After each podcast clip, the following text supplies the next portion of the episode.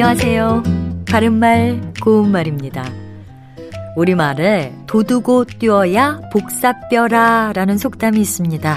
여기서 복사뼈는 발목 부근에 안팎으로 둥글게 나온 뼈를 말하고요.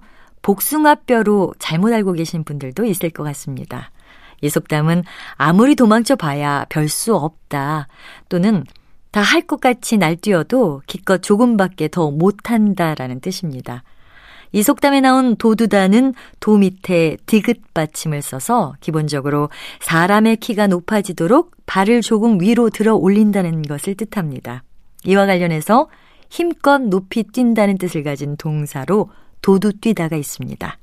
그런데 도두 뛰다는 앞서 말씀드린 도두다와는 달리 도 밑에 디귿 받침을 쓰지 않습니다. 그리고 소리 나는 대로 도두라고 씁니다. 둘 다 발음이 똑같이 도두로 나기 때문에 같은 형태라고 생각하기 쉽지만 이 경우에는 소리 나는 대로 도두띠다로 씁니다.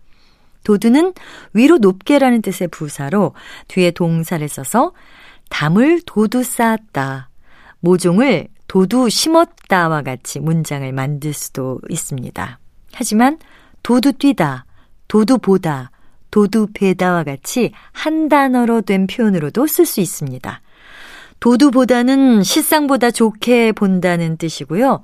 도두베다는 베개 같은 것을 높게 벤다는 뜻입니다. 바른말 고운말 아나운서 변희영이었습니다.